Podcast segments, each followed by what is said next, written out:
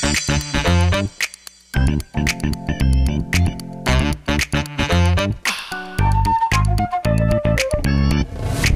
Finančná správa má veľké šťastie na ľudí, ktorým záleží na ekológii, na tom, aby sme tu jednak my, ale aj generácie po nás mohli v pohode žiť. Správame sa zodpovedne, ekologicky a šetrne. Aj o tom bude reč v aktuálnej epizóde podcastu Formality stranov s Danom Kováčom, Danom Súkupom a našim dnešným hostom Erikom Volkerom z referátu energetiky finančnej správy. Erik, vítajú nás.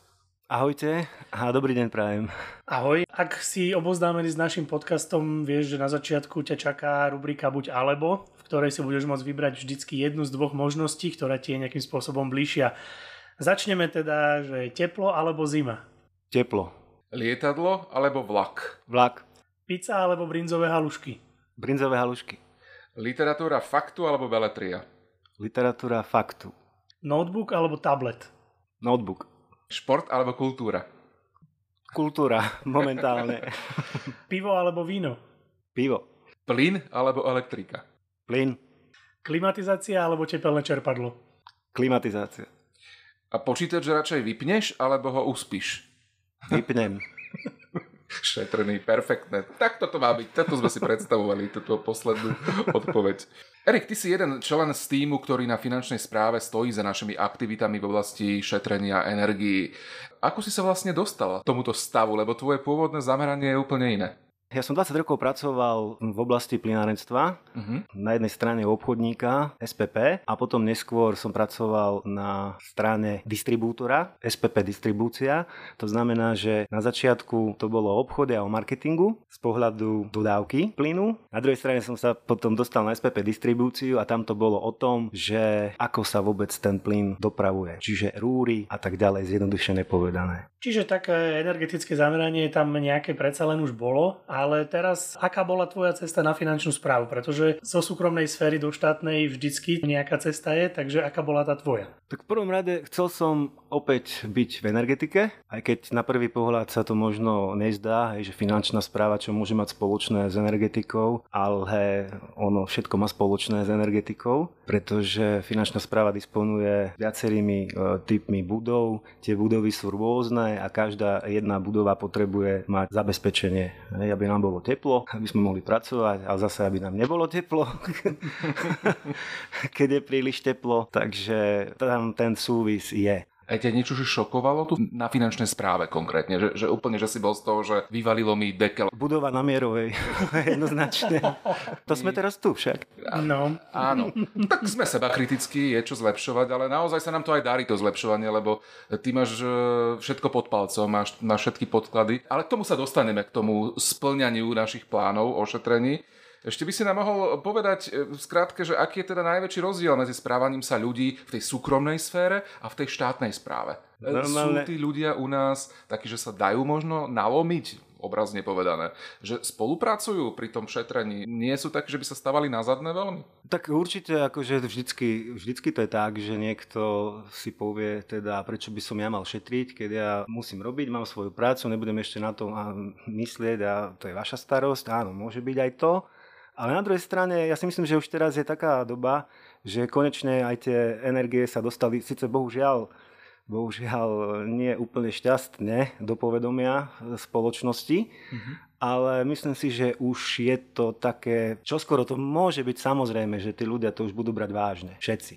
Mňa. A s týmto mám skúsenosti z pohľadu, keď pracujem s deckami, že oni to už trošku berú inak. Oni už to berú vážne a už si to aj uvedomujú, že to nie je len tak, samozrejme mať doma svetlo, teplo, teplú vodu a všetko. Ja by som sa ešte vrátil k tej e, budove na Mierovej, čo si spomínal, že ťa šokovala, tak e, vieš byť aj konkrétnejší, že čím? Tak výzorom hlavne, Hej, a už cez ten výzor sa dá trošku predpokladať, že teda tu asi je veľa unikových ciest, tepla a energie ako takej, ale celkovo nepôsobí veľmi vľúdne na mňa.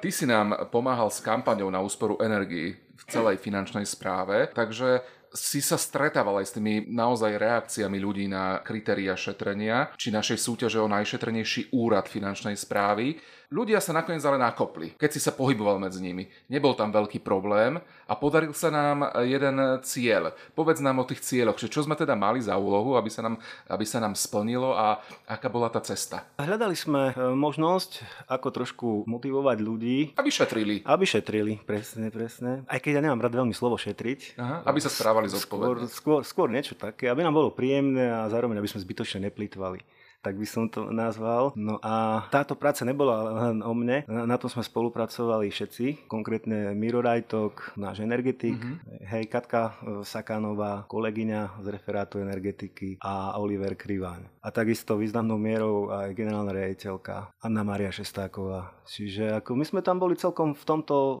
jak sa hovorí, dosť angažovaní, aj keď tiež to slovo nemám veľmi rád, ale bolo cítiť, že proste chceme niečo, aby to začalo fungovať. A myslím si, že že istým spôsobom sa to podarilo. Dokonca tie čísla boli veľmi zaujímavé. Na prvom mieste sa umiestnil e, veľký krtíž a tam bola, keď si dobre pamätám, okolo 40% na úspora v porovnaní s obdobím, hej, ktoré bolo referenčné. No a mal som pocit z toho taký, že ten priestor tam je a dá sa stále. Ale nenapínaj nás teraz, že teda celkovo splnili sme ten cieľ? Cieľ vlády ohľadom šetrenia. Áno, cieľ usporiť 15% energie oproti referenčnému obdobiu bol úspešne splnený, avšak e, vidím tam priestor ešte na zlepšenie a možno, že aj na vyššie úspory. Keď som si pozeral e, materiál Verejná správa ide príkladom, tak tam sú vlastne navrhnuté rôzne opatrenia, ktoré by mali priniesť určité úspory.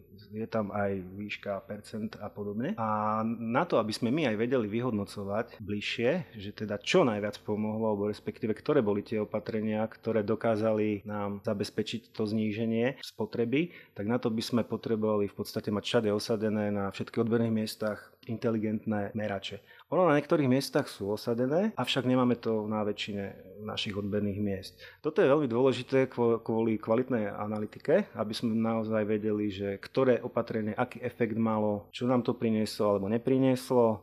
A to by bol prvý predpoklad na to, aby sme nastavili efektívny energetický manažment na finančnej správe a na základe tohto by sme už povedzme odhalili aj tie slabé miesta, respektíve zistili by sme, čo funguje. Zmapovali by sme si kvalitné budovy a z toho by následne zišiel návrh riešení, čo sa týka akože investícií do obnovy povedzme tých budov pretože existujú rôzne formy podpory, či už plánu obnovy a podobné a oplatilo by sa mať dobre nastavený energetický manažment a následne by sme sa vedeli rozhodnúť a na základe kvalitných dát rozhodnúť, teda do čoho pôjdeme a čo nám to prinesie pri tej ktorej budove.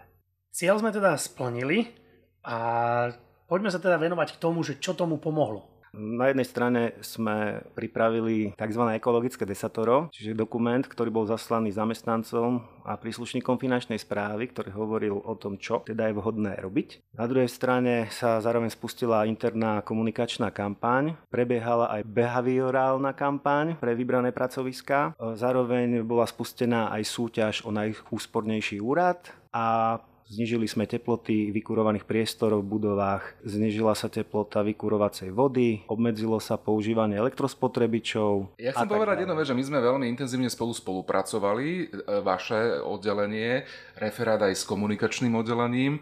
A bola to naozaj veľmi pekná práca, veľmi dobre sa s vami robilo. A jak si spomínal, to desatoro sme nastavili v zime, ako teda šetriť, ako sa majú ľudia správať, boli tam dobre mienené rady. A teraz sme prešli v tomto letnom období na horúcu osmičku. To je niečo podobné podobné. Tam to ako zatiaľ vyzerá z tvojho pohľadu? Ľudia už predsa len majú nejaké návyky, už sme ich troška ako tak nakopli a ich to začalo baviť, lebo vidia tie výsledky. Myslíš si, že zotrváme v tomto tempe? Že to pôjde?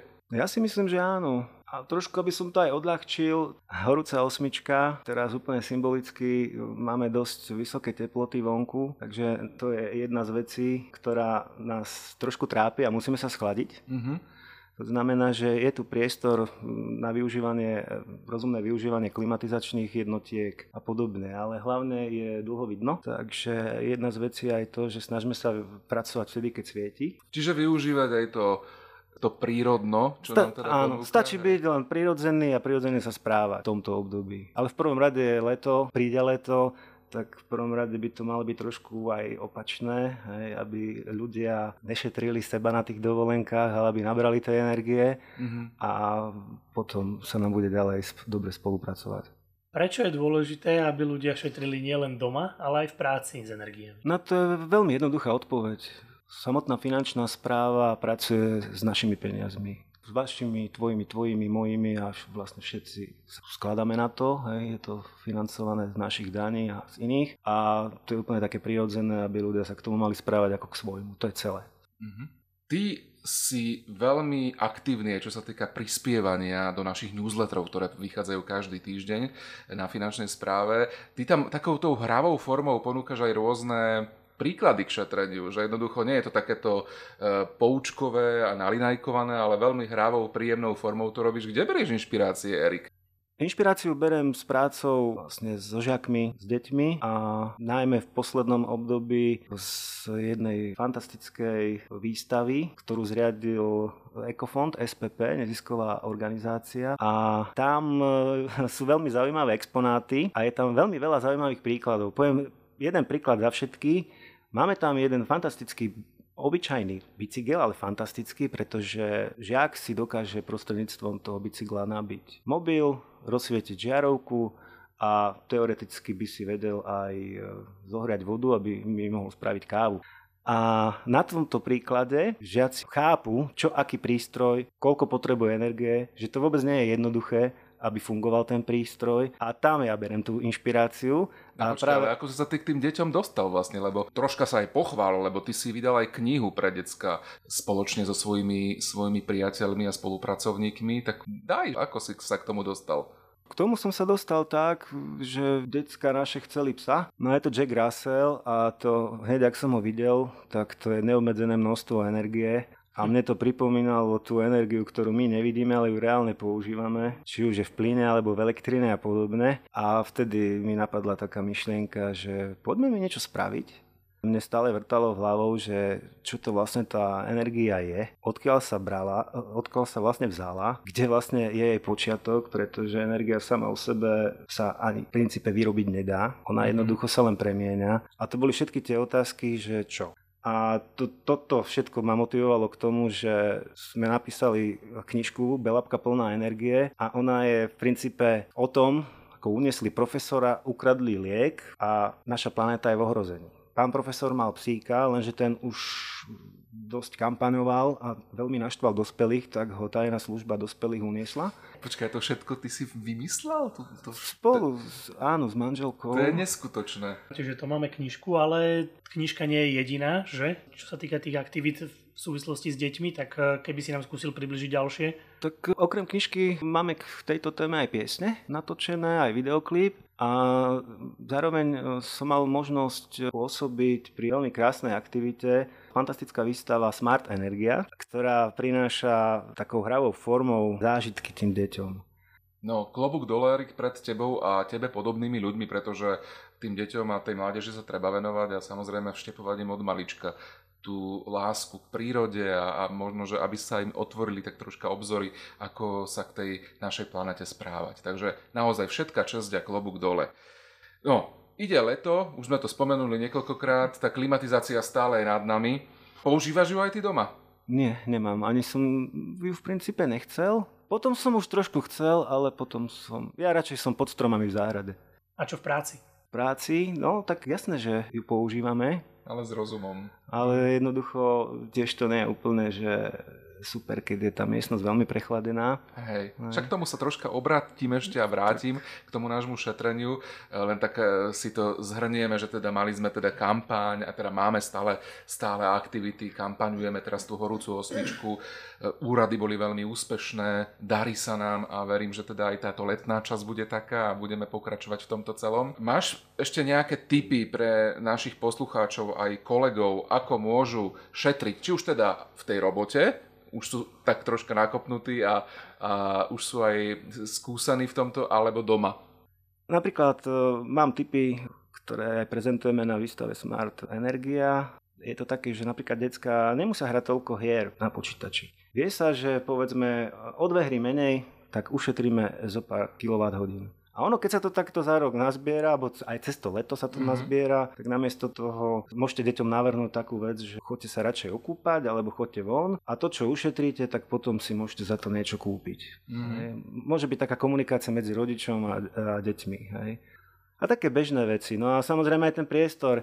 E, ten priestor treba v tom dome alebo v kancelárii chrániť. Netreba zbytočne vetrať. Keď raz máme pustenú klimatizáciu, tak si to všetko predpripravme dopredu, aby sme zbytočne potom ten chlad nepušťali von. Tu v princípe platí to isté, čo je pri vykurovaní. Hej. Na jednej strane potrebujete mať dobrý vzduch doma, na druhej mm. strane potrebujete ho v zime zohriať, v lete schladiť a aby vám to bolo k niečomu, tak musíte rozumné akože vetrať a podobné. A funguje to zatemňovanie? Aj to zatemňovanie istým spôsobom funguje, pomôže to. S týmto akože tiež mám skúsenosť, lebo my tiež máme tak doma orientovaný byt, že v podstate od nejakého času, ja neviem, od 11. do 12. až do záverečnej, kedy slnko zapadá, tak nám to svieti. Trošku to pomáha, určite. Čo sa týka ďalších opatrení, tak napríklad už len také sprchovanie. V lete sa v princípe sprchujeme častejšie, ale na druhej strane nemusíme vtedy až tak veľmi uh, mať teplú vodu. Tam vieme ušetriť napríklad, povedzme, ja konkrétne doma takto na plyne môžem ušetriť. V každom prípade všetky rady budú zbytočné. Človek musí sám akože na to prísť a jednoducho Rozmýšľať. To máte ako s jedlom, hej. Nepotrebujete zjesť tri pice, keď vám stačí jedna. Tak to bol Erik Volker, náš energetik. Ďakujeme ti pekne, že uh-huh. si si našiel čas a prišiel si za nami a porozprával si sa s nami o týchto našich možnostiach, prípadne ďalších možnostiach šetrenia a o šetrení ako takom, aké sa nám tu v posledných mesiacoch darilo robiť. Ďakujeme pekne, Erik. Všetko dobré a tešíme sa niekedy na budúce pri ďalšej šetriacej, šetrnej kampani. A ja veľmi pekne ďakujem. Dovidenia.